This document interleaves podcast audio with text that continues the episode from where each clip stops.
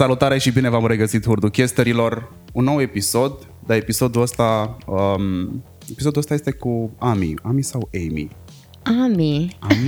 De unde vine Ami? Că ok, inițialele tuturor numelor tale din buletin sau din certificatul de naștere au legătură, dar nu prea au legătură, adică dacă le iei de la cap la coadă, nu e, e AIM. Da, așa e. Este, de fapt, în buletin este moldovan Ioana Andreea.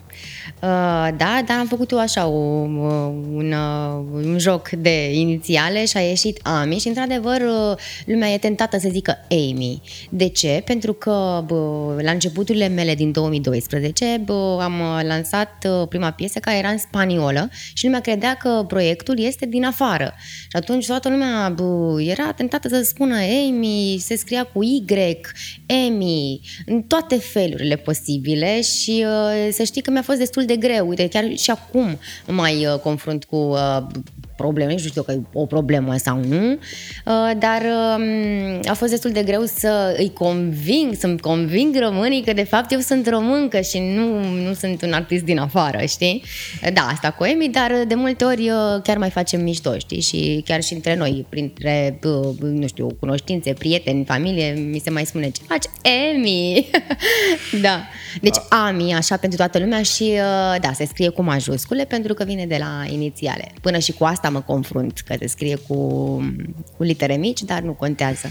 Cred că după 8 ani în care am văzut deja AMI peste tot, uh, mi-ar fi destul de greu să scriu cu litere mici, adică mi-a intrat în reflex să scriu cu, cu inițialele, mă rog, cu caps lock. Da. Uh, ziceai Ție de... da. Ție da, dar altora nu. E, la mine e și defect profesional. Știu, dar e, tocmai asta vreau să spun, că jurnaliștii să știi că nu, nu, nu n-au făcut treaba asta. Ești primul care îmi spune. E, mulțumesc. Eu trebuie de fiecare dată, la fiecare interviu sau apariție, uh, să reamintesc că oamenilor uh, că numele meu se scrie cu majuscule din cauza că sunt inițialele mele și că aș aprecia tare mult dacă aș, ar fi scris așa, știi? Deci ai apreciez, zis, să știi. Ai zis de prima ta piesă. Cred că e un compliment faptul că ai intrat în peisajul uh, media direct de pe poziția de proiect din afară. A fost un compliment.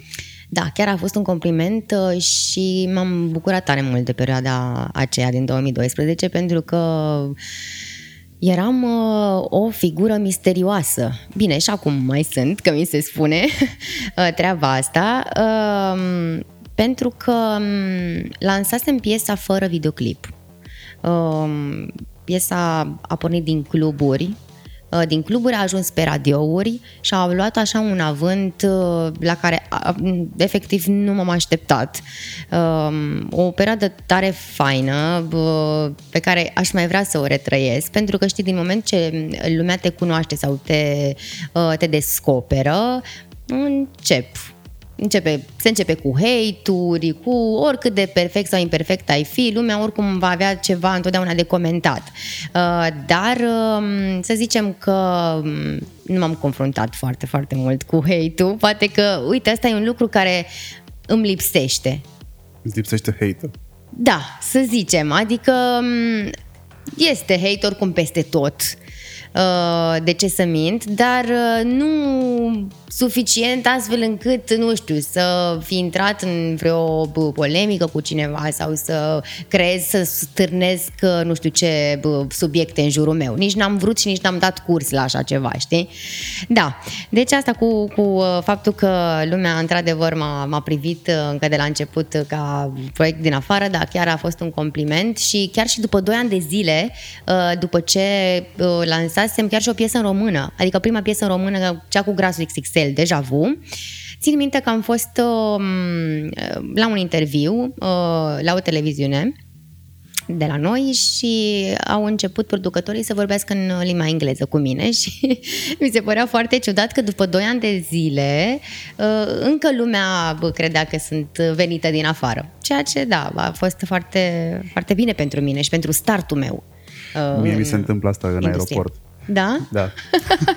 Cum? Toată lumea mă ia în engleză în aeroport și m-am uitat la ceilalți care sunt uh, lângă mine, li se vorbește în română. Prima dată am fost frustrat, a doua oară am m-am obișnuit, după care am zis ok, let it go. Ai o Dacă- figură probabil mai interesantă Probabil. și uh, Mă ajută și tatuajele, mă ajută și stilul vestimentar, sunt convins că nu sunt din peisaj. Da. Îți mai amintești unde erai când ai auzit prima dată piesă la radio? Da, uh, eram în autobuz. Mergeam uh, spre facultate. Uh, nu mai țin minte ce an eram, anul 2 sau 3. Da. Uh, și mm, stăteam pe scaun, mai aveam o stație până să cobor la conservator, la uh, acolo, pe uh, Stirbei Vodă. Și am auzit piesa și mi se părea, m, nu știu, nu venea să cred. Că ăla e momentul în care eu pot să-mi aud prima oară vocea la radio. Pentru mine asta era un vis din copilărie, să, să-mi aud vocea la radio, uh, să devin o voce cunoscută și, uh, nu știu, a fost un moment pe care chiar nu pot să-l uit, mai ales că a fost un vis pe care, care, care s-a împlinit. Uh, și um, o altă poveste interesantă mai este uh,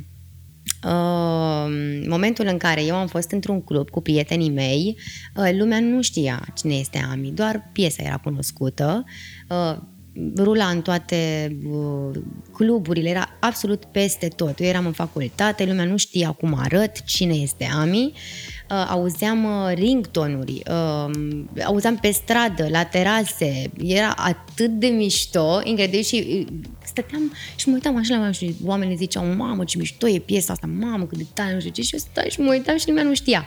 Și fii atent, și eram în club cu prietenii mei și la un moment dat, uh, într-un club, eu nu știu, erau vreo două, trei mii de persoane, uh, și a început, che sta pasando? Și toată lumea, mi amor, știi? Mamă, și în momentul ăla, deci mi s-a, mi s-a făcut pielea, deci eram toată, toată eram super, de, de, nu știu, entuziasmată și lumea zicea, mamă, ce mișto e piesa asta, uh, și eu eram lângă ei, știți, și dansam și mă bucuram odată cu ei, ca și cum eu dansez pe piesa altcuiva, deci nu venea să cred că e piesa mea. Eu mă distram pe ea și mă bucuram uh, pe piesa aia ca și cum ar fi fost o piesă din afară sau a altui art- artist. Da, a fost uh, chiar uh, un, uh, un început uh, foarte fain pentru mine um, și neașteptat. Neașteptat. De ce ai rămas modestă? De ce nu le-ai spus prietenilor că tu ești? Prietenii Oamenilor. mei știau, dar Ah, nu venea bun. să zic uh, gura mare, hei, știți că eu sunt.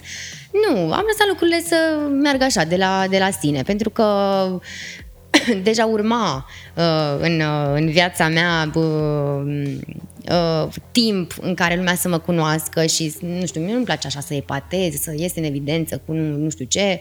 Eu bă, sunt un om destul de simplu, uh, crescut într-o familie modestă în care tot timpul bunul simț uh, a făcut parte din, din viața noastră și mm, îmi place așa, știi? Adică muzica pentru mine e importantă, e un mod prin care eu mă exprim și așa pot să mă exprim cel mai bine și să, să-mi exprim emoțiile și stările. Uh, Dacă prin cuvinte, când, uh, nu știu, uite, la un interviu, la un podcast, la o televiziune sau știu eu, probabil că nu uh, pot să spun atât de multe, prin muzică simt că pot să, să fac asta mult mai, mai deep, știi? Și asta, asta e important pentru mine și muzica a fost mai importantă pentru mine decât orice subiect care mă înconjura din viața personală uh, pe mine.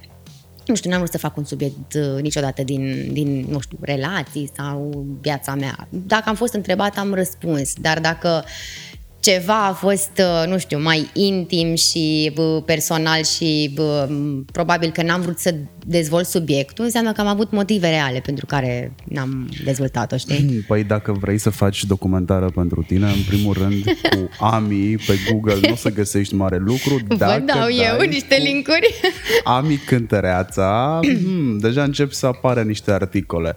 Dar sunt articole mai mult așa de... mm, Sunt alea fără substanță. Da, știu. Cancanul, uh, tabloidizarea, yellow journalism e acolo. Uh, și mă, mă uitam la prima piesă pe care ai lansat-o și au trecut imediat 9 ani de atunci Da. și mă gândeam, băi, în 9 ani fata asta a reușit să stea sub radar foarte mult. Acum câțiva ani n-aș fi înțeles-o pe asta, acum o înțeleg. și sunt curios cum ai reușit să faci asta? A venit natural. A venit nat- chiar natural. Nu știu, n-am făcut uh, mare lucru, pur și simplu n-am dat curs. Nu mi-a plăcut să fac asta. Um, muzica a fost mai importantă, după cum îți spuneam, pentru mine uh, și uh, pentru că a fost un vis din copilărie și îmi doream atât de mult să devin un artist cunoscut și apreciat pentru muzica sa, adică uh, asta cumva uh, mi se spunea și în familie, știi? Uh, că lucrurile astea sunt mult mai importante, știi? Noi așa am fost uh, educați uh, pe vremea aceea. Mm, mai uh, cu puțină încredere în noi, mai să ascundem din aparențe, mai nu știu ce, mai nu știu cum. Uh, și uh, poate că asta nu a fost, um, cum să zic, um, un plus pentru mine. Pentru că în momentul în care te deschizi foarte mult și faci din uh, viața ta un subiect pe toate tabloidele, dar într-adevăr ești mult mai cunoscut. Însă eu nu am vrut să atrag atenția. Am vrut să-mi demonstrez mie că pot să, uh, să ajung un artist cunoscut, un om cunoscut, o voce cunoscută, care să inspire și care să, să arate că poate să facă chestia asta și doar prin muzică, nu prin alte subiecte, știi? Și am reușit asta uh, stând deoparte. Și dacă, nu știu, cineva a vrut să intre cu bocanci în viața mea uh, și s-a întâmplat asta și mie mi-a făcut rău personal, de exemplu, într-o relație, am avut o relație de câțiva ani, eram de câțiva ani cu un băiat și Uh, m-am trezit să vorbesc despre ea, să spun, să dreg, să fac și n-a, n-a făcut bine n-a făcut bine absolut deloc și am, mi-am promis din momentul acela că n-am să mai vorbesc despre viața mea personală pentru că mi-aduce ghinion uh, și asta, nu știu, mi-am, uh, mi-am respectat uh, promisiunea față de mine pentru că m-a rănit și atunci am zis că nu mai vreau să mai las oamenii să mă rănească, asta e, cum o fi, o fi, dacă se află bine, dacă nu, nu, adică eu sunt bine sănătoasă să fac muzică în continuare. Um, crezi că ești cea mai mare investiție a părinților tăi? Cu siguranță, da. Adică, cred că și eu, dacă aș avea copii, cred că ar fi uh, cea mai mare investiție sau cel mai mare, nu știu, cea mai mare realizare, știi, uh, a mea. Uh, au investit multă educație, multă um, iubire, uh, susținere, încurajare, uh, sprijin, adică au fost cu totul alături de mine și eu sunt o familistă convinsă, deci îmi iubesc atât de mult familia. Efectiv, uh, eu nu pot să funcționez dacă știu că ei nu sunt bine și nu sunt sănătoși și nu sunt liniștiți și au ceva pe suflet sau așa, eu nu pot să, să stau liniștită. Eu când îi știu pe ei că sunt bine, atunci sunt și eu bine și îmi fac, uh, îmi fac treaba liniștită. Uh, am teama asta așa mai mult de o vreme, pentru că um, stând și la distanță, ei fiind în Baia Mare, eu în București, uite, fratele meu uh, locuiește în Sibiu uh, cu familia lui, ne vedem destul de rar și ținem legătura prin telefon, FaceTime, adică vorbim foarte, foarte, foarte des și uh, ne bucurăm unii de alții așa de la distanța, dar cum distanța apropie și mai mult, na, ne, ne simțim aproape unul de celălalt și uh, da, cu siguranță au investit nu doar în mine, ci și în, în uh, fratele meu și nu vorbesc material, nu, în niciun caz uh, moral și sentimental, emoțional din punctele astea de vedere au fost tot timpul alături de noi și ne-au susținut extrem de mult. Um, ba chiar uh, pot să spun că au fost uh, cei care ne-au îndrumat pe, pe, pe, pe, pe, pe zona asta, pe drumul ăsta al muzicii. Adică, cel puțin pe mine, uh, ei mi-au uh, descoperit pasiunea. Nu pot să spun că eu. Da, eu mă jucam și de-a contabila, și de-a taxatoarea de bilete, și de-a medicul, și de-a de toate eram și de-a profesoara, înțelegi? Și uh, da, ce drept, cântam tot timpul cu spray în mână, în fața oglinzii, cântam și am, ei au văzut că am talent și eu și fratele meu și așa am ajuns la un liceu de muzică și a devenit din ce în ce mai serioasă treaba, știi? Aveai trei ani când ai urcat pe scenă prima dată. Da. Ministar. Da. Îți mai amintești momentul ăla? Mulți e... dintre noi nu avem amintiri la vârsta aia. E foarte ciudat, dar aia e prima mea amintire din copilărie. E primul moment pe care eu mi-l amintesc din copilărie, deci nu există altul. Nici înainte, și după vag îmi aduc uh, aminte lucruri, undeva de pe la probabil 6, 7, 8 ani când am uh, intrat la, la școală. Dar ăla este un moment care efectiv, nu știu, mi-e viu, mi-e, mi-e amintire vie. Um, a fost uh, primul moment când am intrat pe o scenă, când am cântat pe o scenă în fața, nu știu, erau sute de, de persoane în sala de cultură uh, din, din Baia Mare. Uh, am cântat uh, piesa Laurei Stoica, un actor uh, grăbit și am cântat-o cu cel mai mare patos pentru că bă, mama era tot timpul lângă mine și îmi zicea uite, bă, faci așa, trebuie să transmiți, aici trebuie să ridici mâna, să faci, să dregi, să nu știu ce, adică mă învăța cum să interpretez și eu evident că imitam toate vedetele de la televizor și pe vremea aceea mi-a plăcea foarte mult Laura Stoica și voiam să devin ca și ea, ea a fost o inspirație pentru mine și un model. Și da, bă, a fost un moment epic și de neuitat chiar și pentru băimăreni și pentru profesorii de acolo și pentru um, cei care erau în juriu, pentru uh, oamenii care erau uh, în juriu pe vremea aceea. Uh, da, și apoi am ajuns la Palatul Copiilor din, uh, din Baia Mare. De fapt, așa am ajuns acolo, că au sunat uitați, nu vreți să o aduceți la noi, este fenomenală, n-am mai văzut așa ceva la trei ani jumate, să fie atât de dezvoltă, atât de fericită pe scenă, atât de simpatică. Și adică efectiv nu aveam, um, nu aveam emoții, eram foarte deschisă și um, uite, chiar stăteam să mă gândesc la un moment dat uh, așa în uh, introspecțiile mele. Um, când suntem foarte mici uh, nu suntem conștienți, știi, de ce în jurul nostru și suntem foarte liberi, ne exprimăm liberi și atunci um, lucrurile sunt mult mai, mai natural și mai frumos. Cu cât creștem, ne inhibăm mai tare, um, trecem prin niște situații în viață care evident că de bine sau de rău, nu știu, te duc într-o altă direcție și probabil că asta te face să fii puțin mai, uh, uh, mai, mai puțin deschis și chiar, uh, chiar îmi spuneau și ai mei că, măi, când erai mai micuță, erai un pic mai, nu știu, mai curajoasă, mai dezvoltă. Da, na, așa am crescut, așa simt să fiu, așa sunt, știi, adică nu... De la trei ani, practic, tu lucrezi uh, fără carte de muncă. Da, da, exact. Uh, dar lucrezi la un soi de um, AMI SRL. Te vezi ca un business? Da, mai nou da. Mai nou da, pentru că um, da, muzica e un business. Până la un moment dat uh, și nu, în continuare, este o pasiune. Adică e normal și firesc să faci bani din ceea ce îți place eu n-aș face altceva uh, sau nu m-aș duce să muncesc într-un alt loc uh, unde să, nu știu, mă simt uh, închisă ca într-o colivie, să fac ceva ce nu-mi place, nu n-aș suporta asta, iar faptul că pot să fac bani din ceea ce îmi place este minunat. Uh, când am început uh, pe drumul ăsta, nu m-am gândit niciodată, mamă, să fac un business, mamă, să fac bani. Nu, n-am început așa uh, și n-am gândit așa până acum câțiva ani.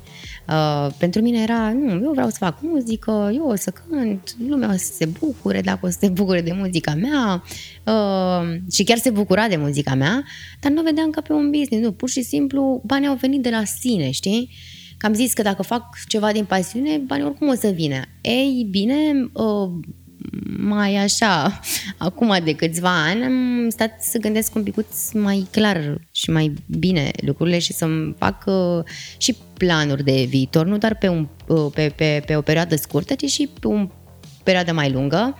Uh, da, e un business și uh, nu mi-e rușine, nu mi-e rușine să spun asta. Din asta mă întrețin, din asta trăiesc, uh, banii, e, banii sunt ceva necesar în viața noastră, dar uh, dacă mă întreb dacă sunt cei mai importanți pentru mine, nu, niciun caz. Muzica și um, um, scopul și, uh, nu știu, nivelul la care vreau să ajung um, și evoluția mea contează mult mai mult decât uh, partea financiară. Pentru că e clar, în momentul în care evoluezi și faci niște lucruri vizibile, um, e clar că atunci o să vin odată cu, cu banii.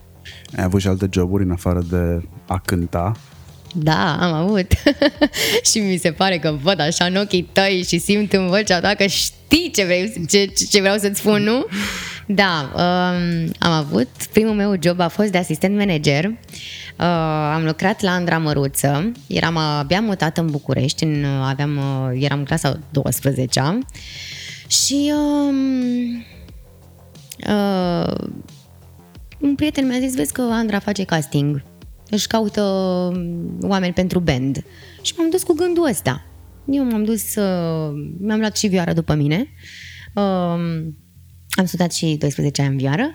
Am luat și vioara după mine, m-am dus, uh, am, uh, am dat o probă. Eu știam oricum toate piesele, toate inflexiunile, știi, ea cântă cu foarte multe floricele. Eram fana ei și acum sunt fana ei, adică și ea a fost un model pentru mine.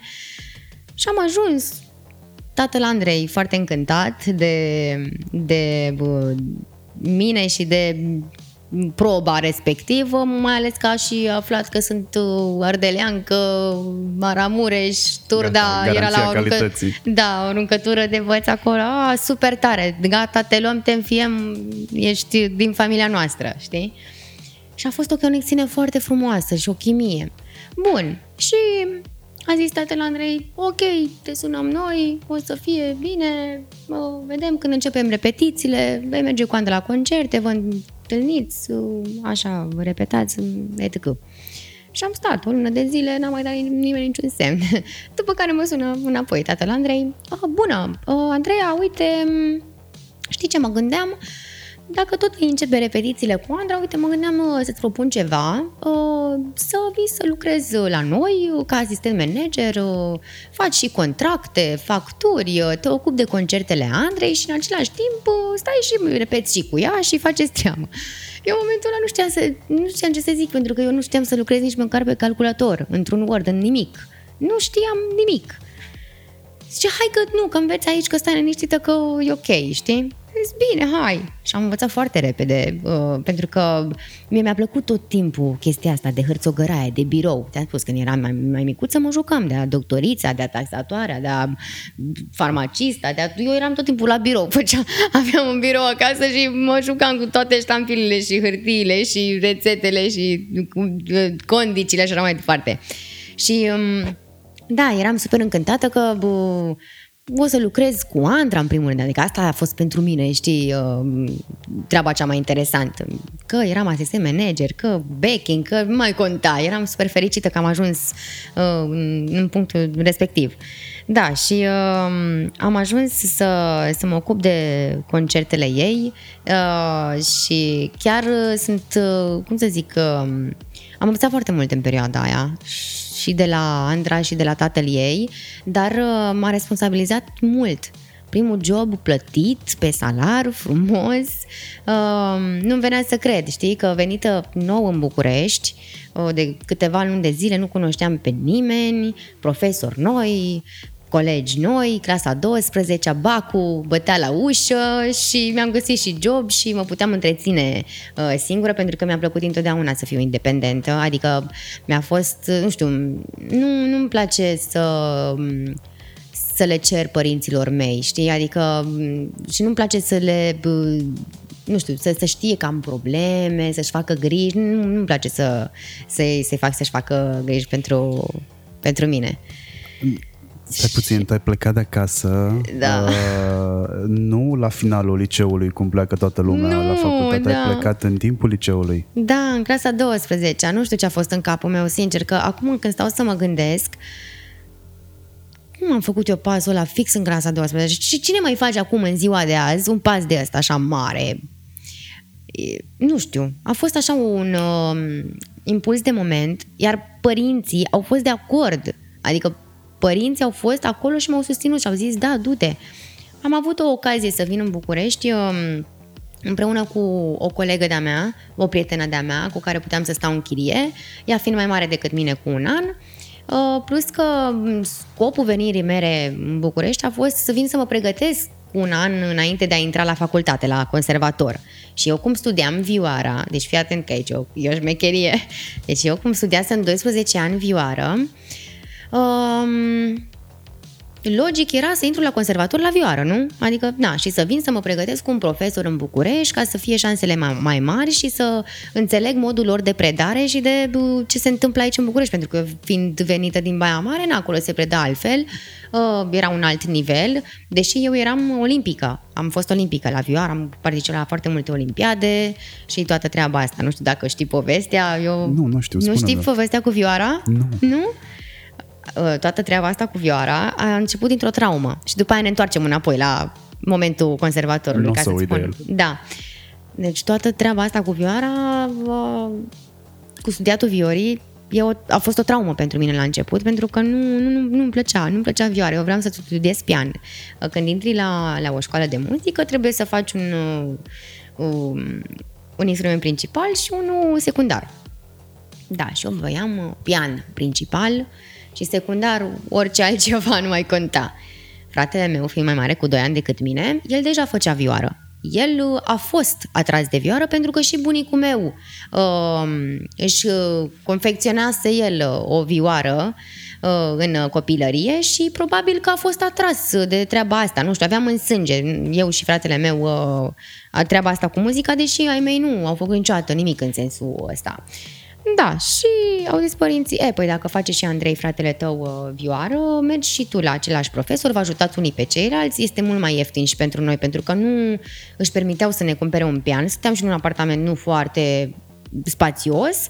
Și atunci am zis ok, bine. Și mamă, cu plânsete, cu tot ce vrei, nu-mi plăcea cum scârția vioara, deci era absolut, nu știu, o, o, ceva horror pentru mine.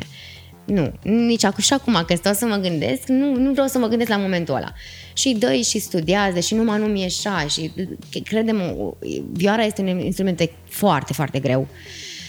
Ioi și, na, că acum încep cu ioi, cu de-astea, E știi? ok, e ok. Hai să o dăm pe Ioi, că Cu ioi, cu bine, cu ardealul, cu, știi că vorbim uh, acum de, de zona aia și de perioada aia. Da, și um, am început, am început, am studiat că n-aveam ce să fac, nu voiam să dezamăgesc uh, părinții și nici profesorii și um, de la an la an îmi spuneau uh, profesorii că am stofă de violonistă și că sunt foarte bună și fapt pentru care m-am înscris la concursuri și olimpiade și veneam mereu câștigătoare.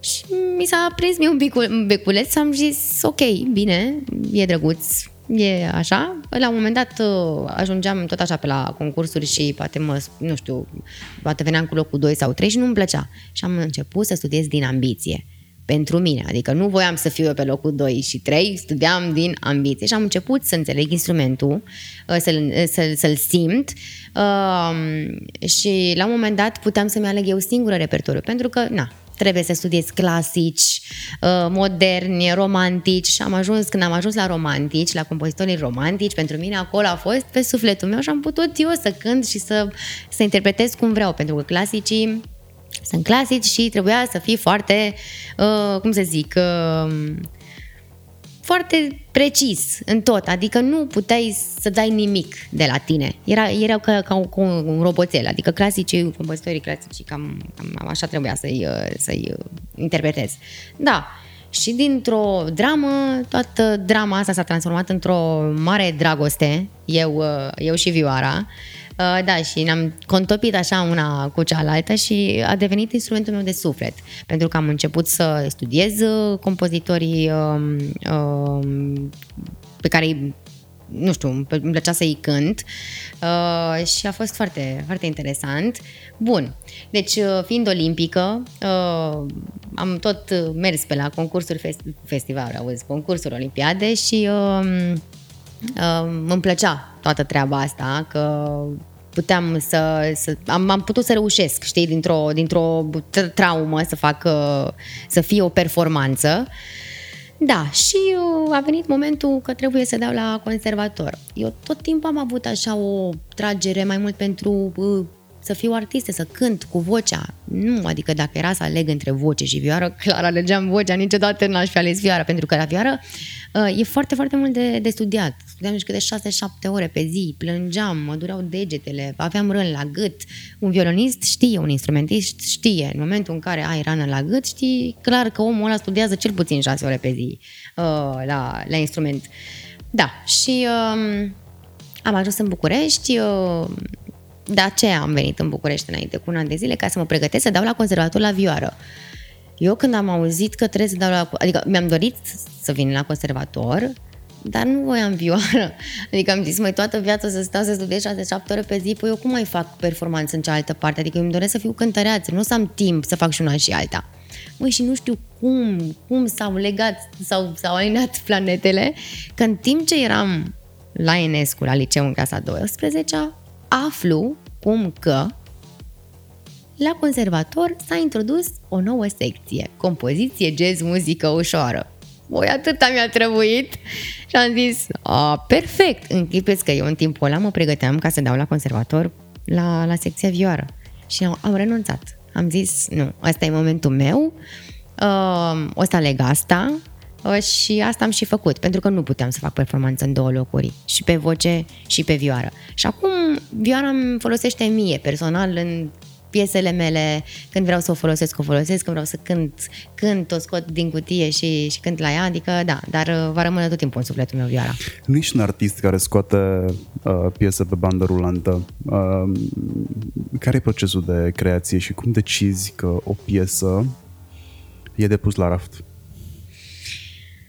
Să știi că, da, într-adevăr, nu, nu sunt genul de artist care se scoată foarte des Um, îmi place să scot mai rar, dar să fie cu esență și să fie ceva puternic, care să rămână um, acolo. Um, pentru că dacă un artist începe să scoată piese foarte des și să fie doar așa lansate, doar ca să, să mai apare și să nu uite lumea, face mai mult rău decât bine. Pentru că atunci lumea chiar te, te va uita, um, rămâi în urmă. Adică mai bine să vii cu ceva puternic o dată pe an sau de două ori pe an decât cu cinci piese care n-au nicio... nu-ți transmite nimic și nu-ți rămâne nimic în suflet, știi? Uh, stăm mult în studio și coacem, știi? O piesă sau o colaborare, stăm să ne gândim ce ar fi bine. Uh, Uh, pentru proiectul AMI, pentru uh, direcția în care vreau să ajung cu, cu proiectul și uh, da, tot timpul mi-a plăcut uh, să scot atunci când am simțit. Deci n-am făcut nimic uh, calculat sau uh, nu știu, hai că trebuie să scot și eu acum ceva, că n-am mai scos de mult, știi? Nu, nu, nu-mi place să fac uh, treaba asta. Uh, recunosc că s-a întâmplat și am făcut niște compromisuri în toți anii ăștia de când uh, m-am lansat și n-a fost bine deloc. Dar în momentul în care am continuat eu așa cum am simțit că e bine pentru mine și pentru proiectul meu, așa, pași micuți, dar siguri, pentru mine funcționează mult mai bine și eu sunt perfect mulțumită și fericită și recunoscătoare și mândră de momentul în care am ajuns. Am avut ocazia să colaborez cu foarte mulți oameni mișto din toată industria asta. Îi menționez pe Grasu XXL, Beauty Mafia, uh, Kilafonic, Tata Vlad, acum recent am lansat uh, piesa Enigma, prima piesă de pe album și uh, da, îmi place să scot mai rar pentru că așa simt. Adică nu e nimic fac așa că e mai bine. Dar, într-adevăr, dacă e să găsesc explicația, asta ar fi, mă, mai bine ceva uh, bun, de, uh, mai bine ceva bun, dar să fie mai, uh, mai răruț, că e mai drăguț, știi? Când ați lansat uh, Enigma, da. Um, Știu că ai dat share am pe dat story. share, da, și am dat-o um, am dat-o și prietenilor. I-am dat-o lui, lui Dan Fințescu, uh, i-am dat-o lui Tudor Marciu de la Alba, de la Moving Records. Cu Tudor cred că am vorbit vreo 45 de minute pe piesa voastră. Am ascultat piesa voastră în toate mediile posibile. Mulțumim. Testul suprem pentru o piesă din punctul meu de vedere e mașina. Dacă se aude foarte bine în mașină, e o piesă la care s-a muncit pe brânci. Și acum să te întreb ce mașină ai, știi?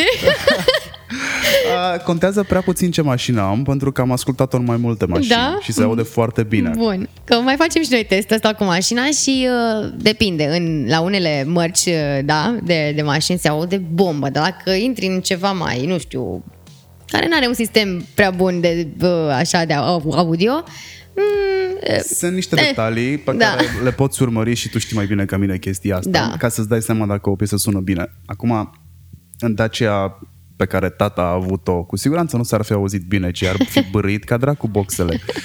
Uh, dar mi se pare o piesă extrem de echilibrată. Aici cred că este meritul... Uh, Vladi Colceru, da, David uh, DJ. Este Da. extrem de echilibrată. Niciun sunet nu se aude mai pregnant ca altul, niciun sunet nu se aude mai tare sau mai încet. Este extrem de echilibrată, iar ăsta a fost unul dintre motivele pentru care am vorbit foarte mult pe piesa ta cu, uh, cu Tudor Marciu, care și el este producător. Uh, l-am pus să asculte în uh, studio. că el era în Doamne, ce, studio. ce lobby mi-ai făcut, ce promovare, ce... Băi, mi-a plăcut Ce foarte drăguț, mersi mult. mult. Uh, întrebarea e cât ați lucrat, frate, la piesa asta? S-a lucrat un an de zile.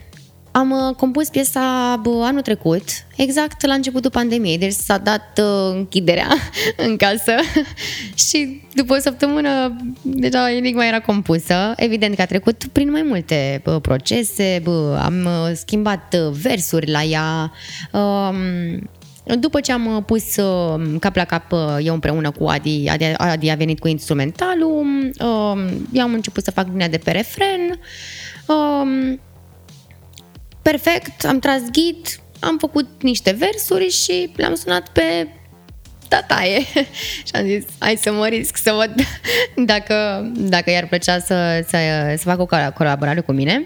Uh, noi inițial, adică înainte, uh, am avut uh, am, am, am avut colaborarea cu ei cu, la piesa Beauty Mafia, la asta, 8 zile din 7, dar și am zis hai să-l sun uh, să văd dacă ar vrea să facă un fit cu mine. I-am trimis piesa și ăsta a fost testul pentru el. Deci dacă piesa uh, e bună, da, se bagă, dacă nu, nu. Adică a fost foarte simplu.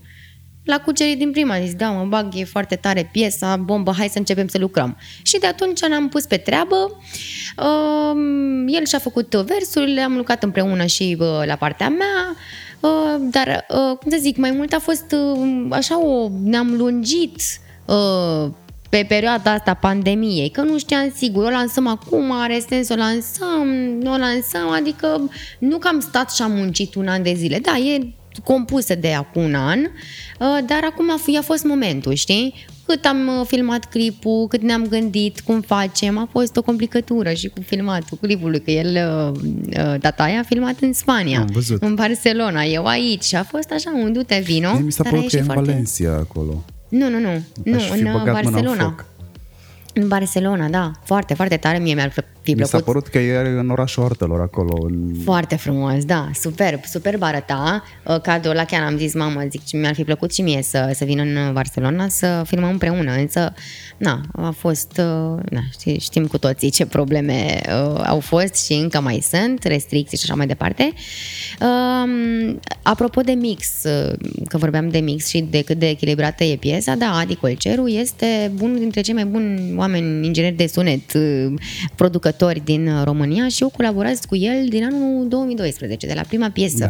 la Trumpet Lights și uh, eu aș recunoaște soundul lui din, din o mie de piese. M-am obișnuit atât, atât de tare cu, cu modul uh, lui de lucru, avem o chimie aparte și um, uh, da, e foarte priceput pe, pe partea asta de sound, uh, fiind și DJ, uh, pe vremuri.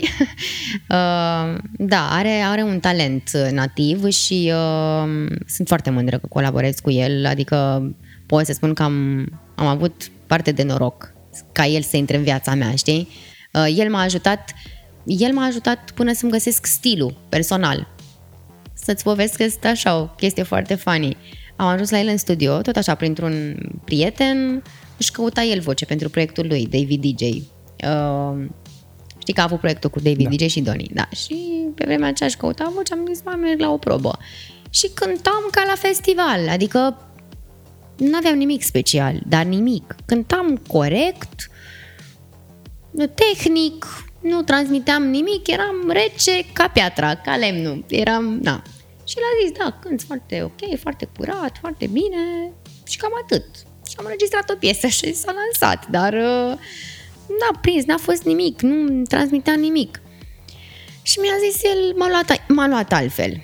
El a văzut potențial în mine, asta spun că foarte puțini oameni, dacă eu aș fi mers, nu știu, uh, în alte studiouri, puțini oameni probabil ar fi, nu știu, uh, văzut un potențial în voce, știi, în vocea mea.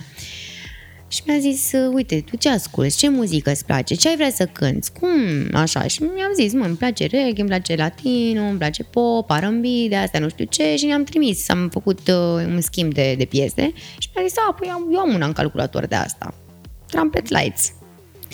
Da, prima piesă și am făcut versurile, mi-am trimis, ia fă niște versuri, am cerut să le bag eu în spaniol atunci. Și când a venit uh, momentul să, să registrez piesa, am început. Am, și am cântat. Que sta pasando? Adică cântam așa, ca la festival, normal, cum am învățat, cum eram eu învățat, adică, na. Și mi-a zis, nu, hai să încercăm să cântăm altfel. Uite, dă nota asta, uh, încearcă să fie mai pisicoasă, mai senzuală. Uite, aici cântă așa, aici fa așa. Adică el a încercat. A zis, uite, hai să încercăm și așa, încercăm și așa și așa. Și eu m-am putut mula după tot ce îmi spunea el mie. Și eu m-am regăsit în punctul ăla, adică așa cum, am, cum a ieșit Trumpet Lights, uh, vocea mea în momentul ăla era recognoscibilă. Puteai să recunoști că ai voce, o voce, un timbru pe care poți să-l recunoști. Dar uh, dacă îți arăt și alte înregistrări, o să zici că nu e Ami.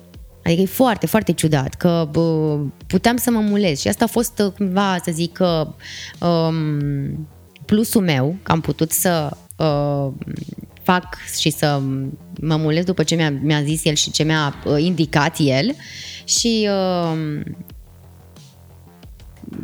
ăsta, pe partea lui uh, a fost, uh, plusul lui a fost că m-a ghidat acolo unde trebuie. Adică a fost o, un mix foarte frumos, știi? uh, tata e, tata Vlad, nu mi aminte să fi avut un feature unul la unul cu cineva până acum. Nici eu, chiar m-am uitat și uh, eram foarte mândră că, că am reușit să fac uh, featuring-ul ăsta cu el. E o onoare, adică e o legendă, eu îi văd și pe ei. Pentru mine a fost un vis de mulți ani să fac uh, o piesă cu Biugi Mafia uh, și mai are, dar mai are cu Nico, dar e, aia cred că e cu Biugi Mafia, cu Mafia. și mai are cu Cristina... Da, dar tot e cu Biugi Mafia, nu sunt unul la unul. Are și, are și tataia, dar era, este Cristina... Acum o să nu mai țin minte. Nu, nu, nu, nu.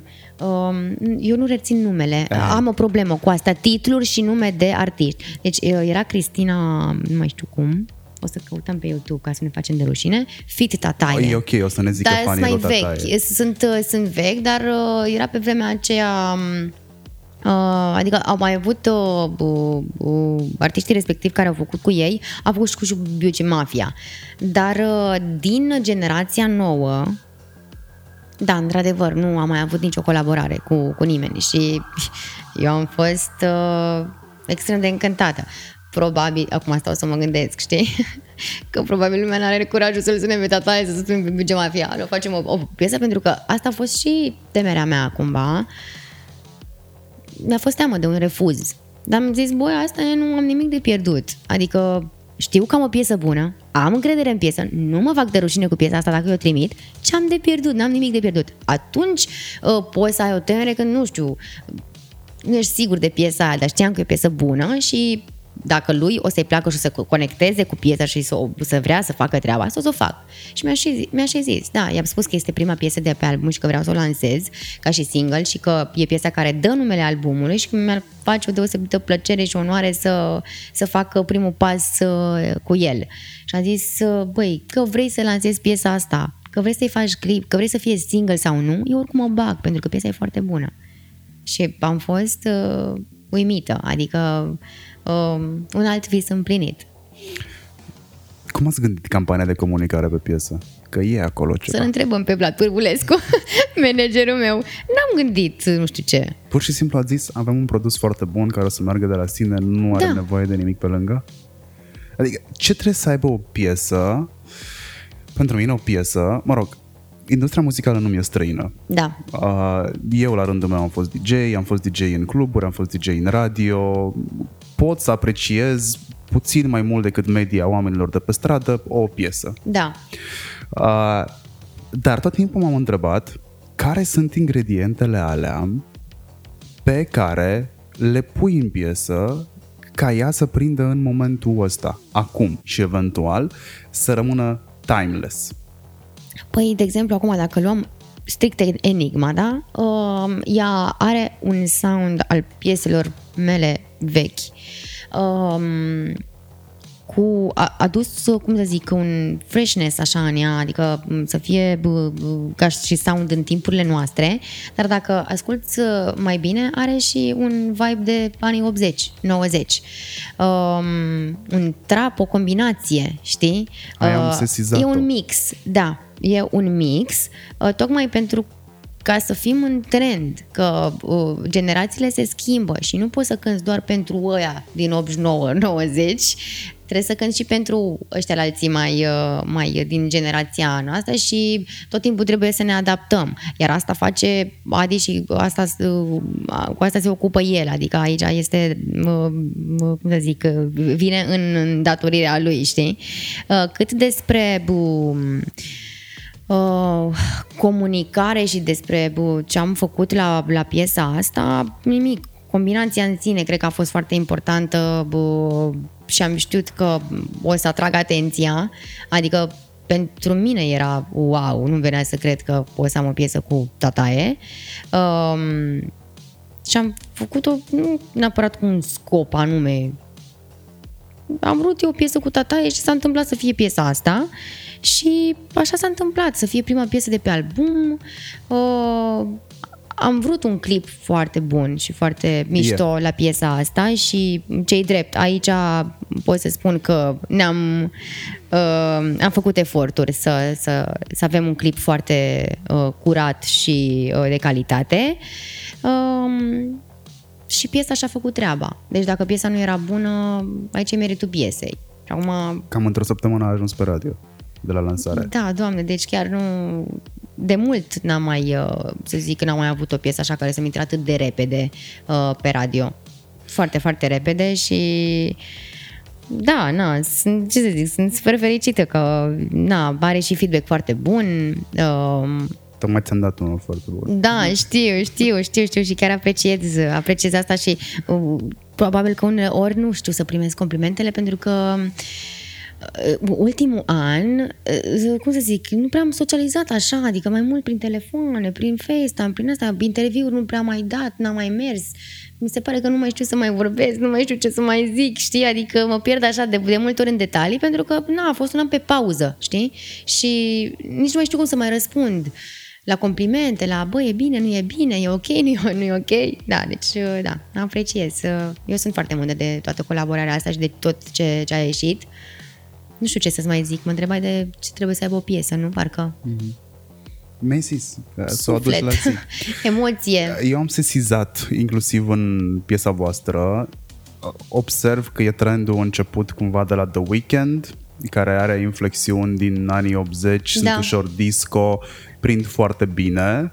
Uh, pentru unul din generația mea, sunt puțin mai bătrân ca tine, e un deja vu da, da, da, e un deja vu adaptat anilor 2021, exact, exact. Nu am vrut neapărat să iasă așa, adică cel puțin Adi, nu. Așa a ieșit. Și clipul e mm. bun. Pentru prima dată m-am uitat la clip Uh, după ce am auzit piesa, nu mai știu cum a ajuns piesa la mine, m-am uitat la clip să văd clipul, uh, să văd dacă validează piesa. Cu piesa, da. Da, și nu doar că o validează, eu zic că o complimentează. O complimentează, da. Uh, și uh, DOP-ul e foarte bun pe, pe clip. Da, ați făcut o treabă excelentă. Da, și eu sunt foarte mândră de, de, de clip. Uh, asta pentru că Am și stat la montaj cadru cu cadru pentru prima oară. Dar să se vede din momentul în care uh, se aprind treptele. Bogdan uh, Năpăun. Da, și uh, totul e sincron pe beat. Exact. Asta mi-am dorit eu.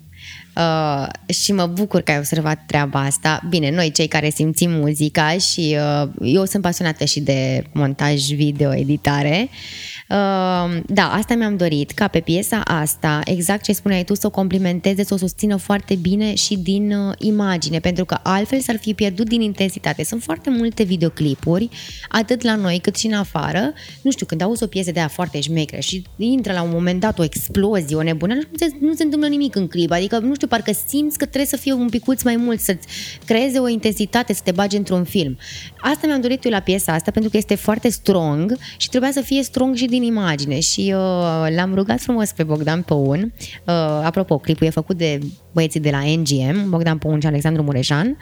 Uh, și uh, l-am rugat frumos pe Bogdan. Uh, el este foarte deschis la, la treburi de astea. Îi se par uh, chiar necesare în momentul în care filmezi un videoclip cu uh, un artist, nu stai tu singur să-l montezi. Ok, îl montezi, faci un premontaj sau ceva, dar e bine să stai și cu artistul pentru că îl cunoști uh, și știi exact ce vrei și cum vrei ca el să arate. Păi da, Beyoncé își monta singură videoclipurile de aia toate sunt țiplă și exact ce spuneai tu pe beat. Și asta am făcut, uh, asta am făcut și eu, da, m-am implicat foarte mult, am ales cadru cu cadru și pe timp, frumos, așa, ca să susțin acolo uh, partea muzicală, că era păcat, pentru că știam de la filmări că imaginile vor fi frumoase, era vorba doar de pus acolo, perit frumos și Bogdan Bun s-a ocupat de asta. Sunt foarte, foarte, foarte încântată. Cred că e cel mai bun clip al meu, sincer, de până acum. Când faci un clip pentru o piesă, Cine vine cu scenariu? Sunt cazuri în care vin um, regizorii la care apelăm noi, la care apelez eu, mă rog, eu am zis noi, echipa mea, um, dar um, de o perioadă cu prima idee vin eu, cu conceptul vin eu, pentru că având în vedere că pregătesc și un album de lansare, știu foarte bine filmul Uh, și atunci vin cu uh, idei și construim împreună mai departe. Mm, depinde de ce resurse avem, contextul și așa mai departe. Și venim fiecare și punem idei, uh, facem un brainstorming, cum se spune, da? Și, și este ceva frumos. Așa s-a întâmplat și la Enigma. Am venit cu niște referințe, uite, mi-ar plăcea așa, așa, așa, așa și așa s-a întâmplat, adică așa a ieșit. A ieșit chiar mai bine decât uh, uh, ideea uh, de început.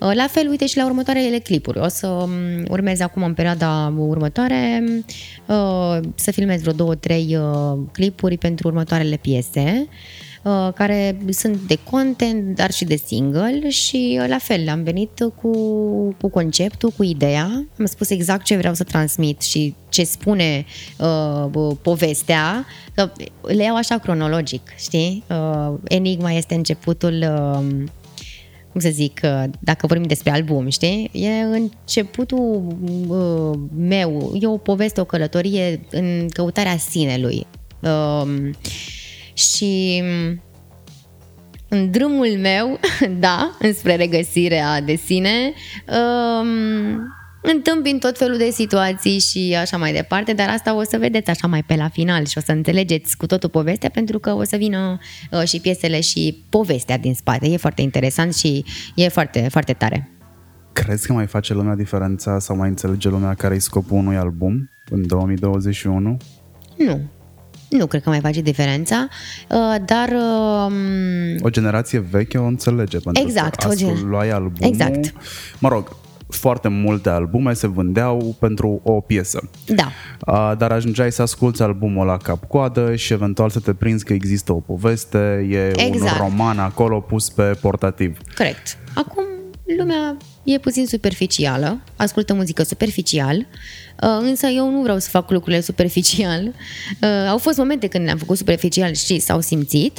Uh, aici e vorba de, de mine. Eu consider că după aproape 10 ani de carieră a venit momentul să lansez un album pentru stabilizarea mea și pentru sufletul meu cu un album comunitatea ta și cei care te ascultă și sunt acolo non-stop, da, pentru tine, pentru ei contează. Că sunt 10 oameni, că 15, 20, ăia sunt foarte importanți. Adică eu cânt pentru oamenii ăia. Nu contează că sunt 100 sau 20. E un public pe care eu îl respect și uh, care tot timpul a fost uh, lângă mine și da, uh, se așteaptă o poveste, o continuitate, o constanță, știi, în tot ceea ce fac și vreau ca în albumul ăsta să pun cam tot ce am adunat eu în ăștia 10 ani de carieră și să le ofer treaba asta că mm, o să se vândă, că nu o să se vândă, știm cu toții acum că na, mai mult e digital totul, dai play la piese și cam asta e, nu ascultă nimeni povestea.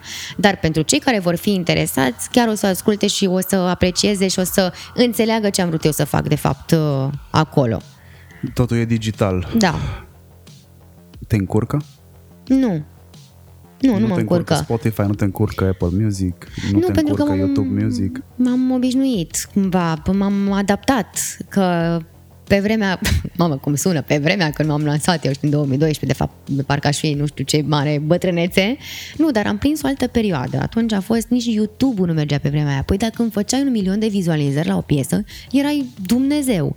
Și atunci am făcut un milion la Trumpet Lights, că țin minte că nu o să niciodată momentul ăla. Și mă miram, frate, nu sunt nimeni, adică nu eram, nu eram cunoscută, nu aveam nici clip, nu aveam Dar nici uh, nu așa. prea contau foarte mult pe vremea aia. Da, era pe TV, da, pe TV și, și concertele erau altfel pe acea vreme, adică, nu știu, oamenii se bucurau mai mult. Acum te văd peste tot, pe Instagram, pe TikTok, pe Facebook, lumea nu mai apreciază atât de mult uh, prezența unui, uh, unui artist sau uh, un concert. Uh, poate ne-a făcut bine și pandemia asta, sincer, ca oamenilor să le fie poate mai dor, știi, de, de nu știu, o întrevedere la un uh, concert. Nu ți se pare că, mă rog, nu ți se pare, majoritatea artiștilor se plâng de algoritmii din platformele da. de streaming, se plâng de inteligența artificială. Chiar acum uh, se desfășoară zilele astea la Nicosia o conferință uh, despre inteligența artificială și implicările ei în media, freedom of speech și așa mai departe inteligența artificială a pătruns de multă vreme, inclusiv la da. voi în industrie. Uh, artiștii în mare parte se plâng uh, din cauza redevențelor puține și că nu știe nimeni o formulă clară de calcul, spre exact. exemplu, pe care să o aibă Spotify și cum face distribuția. Uh, doi, cum s-a întâmplat cu uh, Ed Sheeran, dacă nu mă înșel, de a luat uh, toate topurile și toate premiile, de fapt, într-un an, pentru că el primise extrem de multe plays. Uh, avusese o perioadă în care a scos niște piese, vreo 3-4 piese odată și pentru că le aveau extrem de multe plays, a luat da. toate discurile posibile și atunci oamenii s-au prins, bă, poate că nu e ok să numărăm plays nu știu de câte ori, că un om poate să asculte de 10.000 de ori piesa aia până se satură sau poate nu se satură. Da. Uh, te adaptezi, încerci să schimbi ceva, ignori, îți găsești platformele tale, cum faci? Um, da, uite, la noi, um, de exemplu, Spotify-ul nu, încă nu merge atât de bine ca în afară. Uh, doar dacă scoți uh, o piesă într-o altă limbă, da, atunci va funcționa pentru că va fi preluat de cei uh, din străinătate și va, va, va fi ascultată cumva muzica de acolo. Um, cât despre platformele cu care mă simt mai confortabil, e Instagram, Facebook. Facebook-ul la un moment dat s-a oprit, apropo ce spuneai tu de algoritm, că mergea, nu mergea, nu mai știa exact. Se, s-au tot uh, schimbat, s-au tot migrat, știi? Uh, au tot migrat uh, publicul. Um, acum am văzut că a început să, să meargă și Facebook și sunt mai sunt prezente și acolo, pe Instagram, uite, pe TikTok, abia ce încep, deși știu că TikTok este cea mai mare platformă din acest moment, uh, cu cea mai mare rată de, de, de succes și de... Asta că te învață Cristina, că ea știe. Da, exact, mă învață Cristina, ea tot îmi zice, băi, fă, hai să facem și aia, și aia, și aia.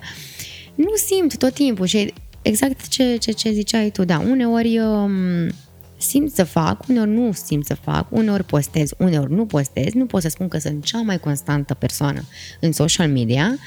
Um, dar ideea e că eu mi-am educat publicul. Ei, oamenii știu. Femeia asta cântă, nu vrea să arate nu știu ce, când are de postat și de zis ceva, pune, când nu, nu, mai, mai face și ea niște postări acolo, adică, cum să zic, um, mă folosesc și nu mă folosesc. Eu la, la mine am lăsat tot timpul să merg organic lucrurile. Și s-a văzut. Dacă eu, nu știu, știu că probabil dacă aș fi mai, uh, cum să zic, mai deschisă sau mai constantă sau m-aș alinea și eu în toate trendurile astea de acum, știi? Probabil că aș fi mult mai, nu știu, cunoscut sau aș avea cifre mult mai mari pe toate platformele. Dar uh, mai bine să fac ceea ce simt și unde mă simt eu confortabil și să stau în pătrățica mea, că nu are sens să fac un compromis, uh, după care să mă frustrez și să nu iasă lucrurile cum trebuie, știi? Da, sunt pe toate platformele și încercăm să, să ne adaptăm din mers și muzica mea oricum se află pe toate platformele, Spotify, Apple, toate, uh, toate astea. Dar uh, na, asta cu, cu Constanța, aici, la, aici mai am de lucrat un picuț la Constanța pe, pe social media. Recunosc că mai îmi spun și prietenii. Trebuie să fii mai activă, vrem să te vedem mai des, să vorbești mai des, să știi? Dar uh, sunt perioade și perioade, când chiar nu simt să fac asta. Mm, dacă o faci mai des, nu crezi că există riscul să te devalorizezi? Ba da, am simțit și asta.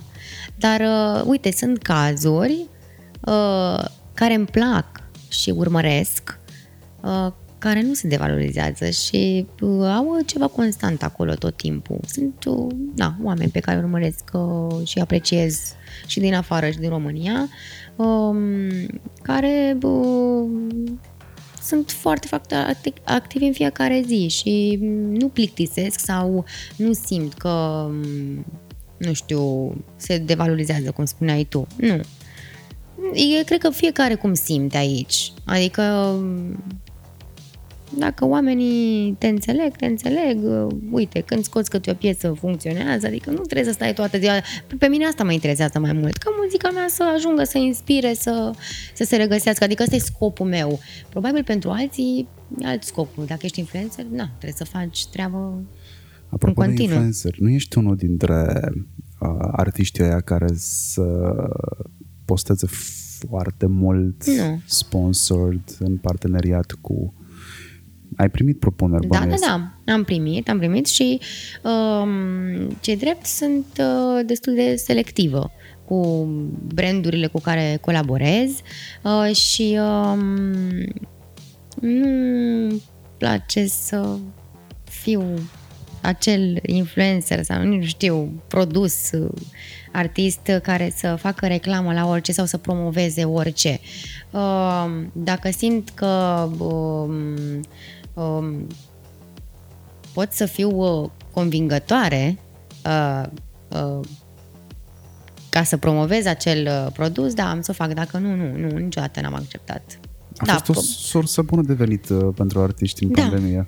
Da, a fost. Dar tot, totuși n-ai fost acolo? Uh, am fost, dar uh, mai puțin. Dar au fost, au fost campanii, adică nu pot să zic că n-au fost. Acum nu se văd pe pagina mea pentru că toate sunt arhivate, știi? Da, am văzut. Când ai lăsat am Enigma, ai am, arhivat Da, am tot. arhivat, uh, am arhivat uh, tot. Uh, voiam să um, fac așa un grid frumos, mai ales că am început un capitol nou și capitolul ăsta, anul ăsta se numește Enigma, albumul și da, dar, uh, da, într-adevăr, uh, anul trecut, uh, undeva de prin toamnă până în decembrie, um, am avut mai multe campanii, dar, într-adevăr, una, una a fost pe story și altele pe grid, dar nu mai apar acolo. Probabil o să dezarhivezi ca să le vezi tu. Uh, te urmăresc de multă vreme. Da? Uh, Ce drăguț. Da, știu. Eu ți-am dat follow doar ieri. Să-mi fie rușine. Uh, și nici măcar n-am văzut că mi-ai dat follow. Uh, deci bănuiesc că nici tu nu ești foarte activ pe Insta, nu? Uh, sunt activ, dar am, am perioadă. Exact. Eu sunt de părere că nu, nu trebuie să ajung, și asta este cuvântul, Uh, nu trebuie să ajung sclavul algoritmului sau nu trebuie să ajung sclavul rețelei de socializare, da. uh, ci invers. Tehnologia trebuie să lucreze pentru mine, nu eu pentru ea. Corect, da. Uh, iar oamenii care mă urmăresc, oamenii care sunt în comunitatea mea, sunt oamenii care mă urmăresc pe mine. Nu Corect, ajung eu în exact. fața lor pentru că așa a vrut algoritmul. Nu sunt interesat de chestia Îți asta. mulțumesc că ai făcut aducere la ce am spus eu mai devreme, doar că Da, trei cuvinte mai simple. de Asta am și întrebat. Uh, eu recomand tuturor să se concentreze pe Pe sine creație și și- exact da. și să considere social media drept un canal de distribuție și Corect. nimic mai mult. Până la urmă, uh, social media e rented land uh, și dacă îți construiești casa acolo, s-ar putea să pățești ceea ce a pățit Trump, spre exemplu, Mhm. uh, care este de peste tot uh, banned în momentul ăsta și-a lansat blog acum vreo două săptămâni, dacă nu mă înșel, pe care l-a închis pentru că nu avea niciun soi de trafic Da. relevant. Uh, iar concluzia este să nu-ți construiești casa pe pământ închiriat. Mhm. Și în momentul ăsta social media este pământ închiriat și o să fie multă vreme de aici încolo. Uh, și atunci îți faci un loc al tău, îți faci un site, uh, te duci cu o strategie care să se centreze pe tine și pe ceea ce ești tu, pe ceea ce știi tu să faci, pe ceea ce te recomandă. Mhm. Nu neapărat. Mă rog, la tine funcționează ca în BD-uri, vocea și talentul, Îți mulțumesc, da. dar La mine ți-am spus, scuză-mă că te-am întrebat, da, ăsta a fost scopul mai mult. Pentru mine a contat mai mult muzica. Cei drept știu că acum uh, bă, ne adap- trebuie să ne adaptăm, adică e un lucru necesar asta, adică noi prin asta ne promovăm muzica um, uh, și încerc să, să o fac din mers, dar în ritmul în care simt eu, exact ce spuneai tu. Uh, tu ai explicat mai frumos uh, că da, nu uh, e bine să devenim sclavii uh, acestor rețele de socializare. Ăsta a fost scopul meu, adică ăsta e scopul meu, să dau muzică multă, frumoasă, pe care o simt și când simt, nu o dată pe săptămână sau știu, dacă simt o dată pe săptămână, o dată pe săptămână, săptămână o să fac. Și acum cei drept, într-adevăr, o să vină mai multă muzică pentru că e în uh, plină uh, desfășurare și lansare bă, albumul pe care o să-l lansez, cred că, prin toamnă, pe undeva. vlog nu te-ai gândit să faci? Nu. Știi de ce? Pentru că nu recunosc că nu am arta vorbirii sau să nu știu, să stau, să vorbesc toată ziua, să mi se pare, nu știu, dacă n-am cu cine să vorbesc, uite, cum stau cu tine să vorbesc, știi? E altceva. Așa când stau eu, mă uit la o cameră și, nu știu, mi se pare că vorbesc cu niște pereți, știi? Așa și pe story. Eu, eu, eu de asta nu fac foarte multe story pentru că nu pot să mă conectez cu o cameră uneori. Uneori îmi vine să mă mai murțăresc, să fac, să trec, depinde și în ce context sunt sau ce stare am, ce drept. Că uneori eu sunt foarte zăpăcită. Dar uneori, frate, nu știu, când simt că trebuie să mai postez, să mai fac ceva, e, efectiv mă blochez și nu, nu, nu n-am, n-am cum. E, eu chiar îi apreciez pe cei care fac chestia asta și Măi, pot să nu e- facă bine simplu- și convingător. Simplu nu e. Nu e, chiar nu e simplu și ți-am spus, chiar îi apreciez pe cei care fac chestia asta, nu e o chestie foarte ușoară. Uh, hai, trebuie să te întreb asta. Da, Care e disciplina ta zilnică sau săptămânală de reușești să stai fit? E, Acum să te rog mă frumos faci să un nu-mi compliment. Zici, să te rog să nu-mi zici uh, Hei, așa este metabolismul meu Nu, nu, nu, nu, în niciun caz. Da, într-adevăr am și o genă bună, adică o să încep cu treaba asta pentru că Am văzut-o pe mami Da. Mulțumesc. Și n-ai văzut-o pe bunica? La 70 de ani, face anul ăsta 70 de ani și arată foarte bine. Uh, Da, um, și pentru faptul că sunt minionă, dar uh, într-adevăr uh, am grijă la ce mănânc. uh, atunci când, uh, nu știu, mă pregătesc de o ședință foto sau un videoclip, oricine face chestia asta, înainte cu, nu știu, o lună sau două sau, nu știu, fiecare cât are nevoie, uh, are puțin grijă la ce consumă, ca să arate pielea bine, să fie pielea întinsă, să arătăm și noi bine și așa mai departe. În general, mănânc tot ce vreau, cu condiția să fac mișcare. Adică eu pentru asta merg la sală și pentru asta fac mișcare, uh, ca să-mi permit uh, să mănânc orice și să fac toate poftele. Nu pot să stau fără cartofi prăjiți, că îmi plac foarte mult, dar când e nevoie să renunț la ei pentru că am un clip ca Enigma sau știu eu ceva de astea uh, mișto, în care vreau să arăt bine, da, renunț la, la cartofi și o lună de zile. Adică pot să renunț la orice. Adică n-am uh, bă, de astea nu știu, fixații, uh, vicii de astea, să nu pot eu să renunț la nu știu ce, știi? Pot, adică sunt ambițioasă. Când mă pun să fac ceva, îl fac. Dar trebuie să, să-mi doresc foarte mult. Personal trainer sau singură la sală? Singură. Am început um, cu personal trainer uh, acum câțiva ani uh, și um, am învățat ce eram de învățat, știu exact ce trebuie să fac pentru corpul meu, uh, știu unde vreau să ajung, ce exerciții ar trebui să, să urmez și cam asta fac de fiecare dată la sală. Adică nu am nevoie neapărat de, de un antrenor acum.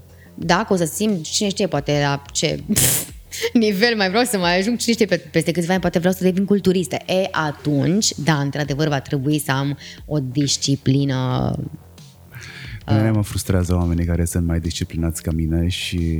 Uh... Păi da, doar din cauza că... Da, și mie mi se întâmplă, doar din cauza că eu nu pot, știi, să fac... Adică să mă disciplinez și eu. E, mi-e foarte greu să intru în mindset de disciplină. Uh, am momente când intru în el și mă scoți foarte greu, dar știu că în momentul în care am dat pe de lături e gata, s-a dus. Da, um, disciplină în, în orice sau uh, doar la asta cu sala? Doar la asta. Ah, ok, ok. Că dacă nu, um, aveam eu o carte uh, pe care n-am reușit să o citesc chiar pe toată, dar e Bad uh, Habits, știi? Mm. Uh, și acolo, da, te mai ajută, știi? uh, te disciplinezi cu faptul că, ești, faptul că ești minionă nu te-a complexat niciodată? Ba da, ba da, foarte mult. Uh, până să vin în București, am avut mari complexe, uh, tocmai pentru că până în acel moment n-am reușit să fac nimic notabil în cariera mea. Uh, mi se închideau uși și uh, era așa un prototip. Uh, nu că trebuie să fii înaltă, trebuie să arăți nu știu cum, uh, trebuie să ai nu știu ce corp, uh, um, ca să reușești în această industrie. Uh, eu am avut la fel noroc că era așa aduc aminte de părinți, um, care să-mi spună că eu pot să realizez orice cu așa cum sunt eu, adică eu sunt unică uh, și că o să pot să realizez orice îmi doresc eu în viața asta, indiferent de cum arăt, de ce înălțime am, de ce greutate am și așa mai departe. Dar, uh, ok, părinții mi-au spus, dar eu a trebuit uh, să-mi demonstrez singur asta și mi-am demonstrat în momentul în care am, ți-am zis, am participat la Olimpiadele alea de vioară și mi-am demonstrat că pot să fac chestia asta singură, după care uh, am reușit și pe plan uh, muzical, pe partea de artist, uh, cântăreț, tot uh, singură și prin puterile mele și prin munca mea, de fapt, uh, totul a fost organic și sunt mândră de asta, pentru că știm cu toții că în industria asta pe vremuri era și poate și acum e greu să să acaparezi și să cucerești uh, un public și uneori se mai uh, apelează și la um, alte metode. Uh, dar eu, din punctul ăsta de vedere, sunt mândră că am putut să fac treaba asta pe propriile forțe și, într-adevăr, și cu ajutorul oamenilor pe care i-am avut în jurul meu, echipei mele, care chiar sunt, sunt recunoscătoare pentru că, na, fără ei, fără o echipă nu poți să faci asta singur. Ok, tu ai talent, uh, ai dar, uh, ai uh, dorință să faci, doar că trebuie să ai și oamenii potriviți și un dram de noroc acolo ca să faci niște lucruri. Mi-am demonstrat și uh, acolo a fost momentul în care, bă, cum să zic, că trauma mea și complexul meu s-a, s-a terminat. Uh, chiar pot să spun acum că am avut mult mai mult succes fiind așa, copilăroasă uh, și felul în care arăt mi-a adus mai mare succes decât probabil că, nu știu, aș fi arătat, uh, nu știu, ca toate celelalte. E clar că fotografii te scot foarte bine în evidență. Mulțumesc, dar știi, unghiul ăla e foarte, foarte important. exact. Ce ai învățat până la 31 de ani? Uh, de viață sau de absolut orice? Da. Am învățat că um, trebuie să spui nu atunci când simți uh, și să spui întotdeauna ceea ce simți, să nu ții absolut nimic în tine pentru că se face rău și te frustrează. Asta este unul din lucrurile importante pe care le-am învățat uh, în ultima vreme. Um, de multe ori am pus uh, oamenii din jurul meu uh, pe primul loc și pe mine m-am lăsat la urmă. Și n-am avut grijă de sufletul meu, de mintea, de sentimentele mele, de de absolut nimic. Uh, i-am avut în grijă pe ceilalți și uh, mai aveam puțin și intram în depresie, știi, o chestie de genul ăsta. Și am zis, nu, stop, eu uh, sunt uh, importantă pentru mine și trebuie să fiu eu, în primul rând, sănătoasă și uh, bine cu mine ca să pot să cresc și să fac uh, lucruri mărețe uh, în viața asta, pentru mine, în primul rând. Și asta nu este semn de egoism. Nu, pur și simplu uh, este pentru sănătate fizică, mentală, mentală, din toate punctele de vedere, știm cu toții că asta este foarte important. Uh, și um, vorba aceea cu să te bucuri din lucruri mărunte e la fel de adevărată, chiar dacă sună clișeică. Um, le-am avut pe toate înțelegi, dar uh, cele mai de preț uh, sunt lucrurile alea mărunte.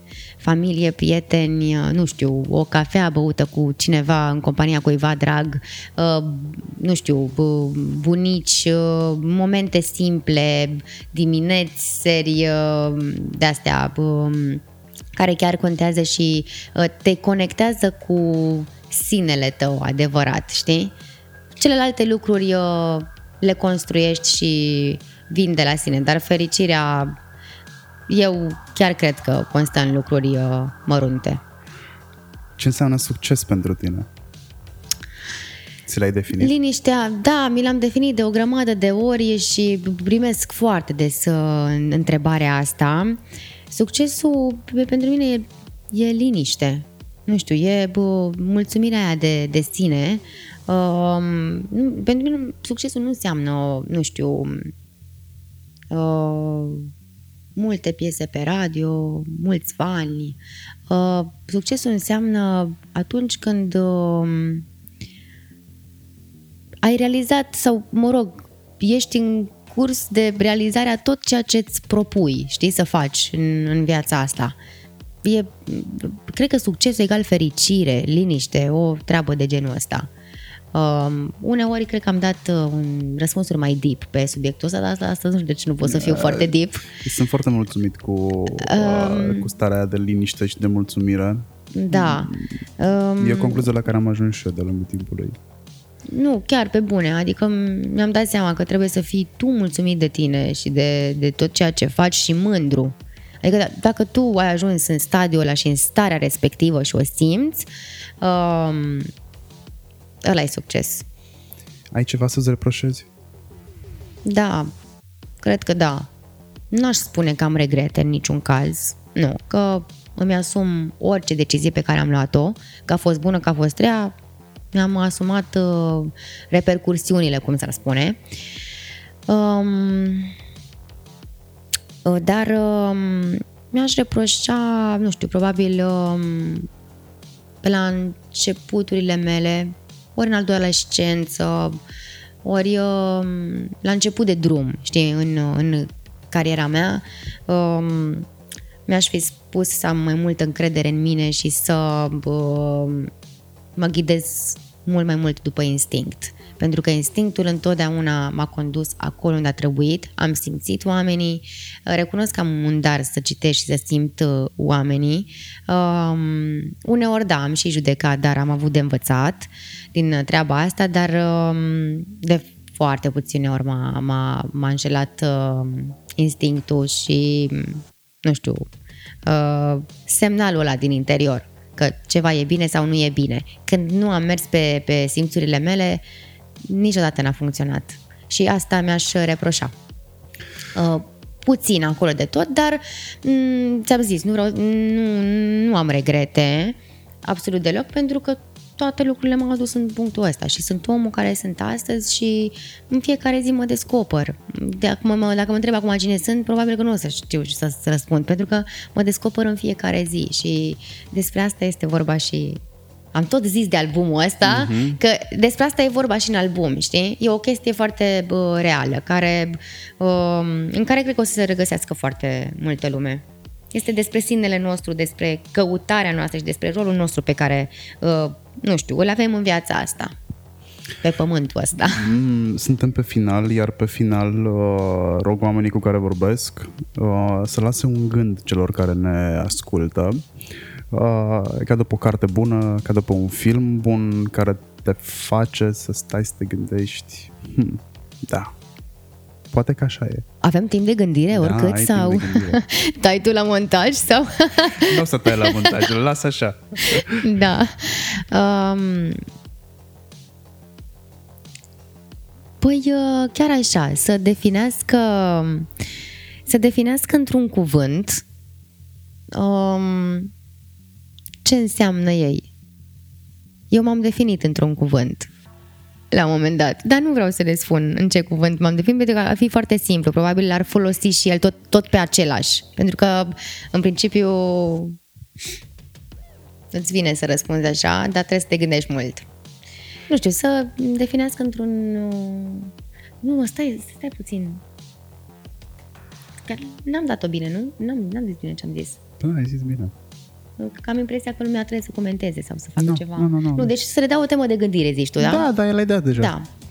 Care e rolul lor pe, pe pământul ăsta, în viața asta? Să știi că o las pe aia cu...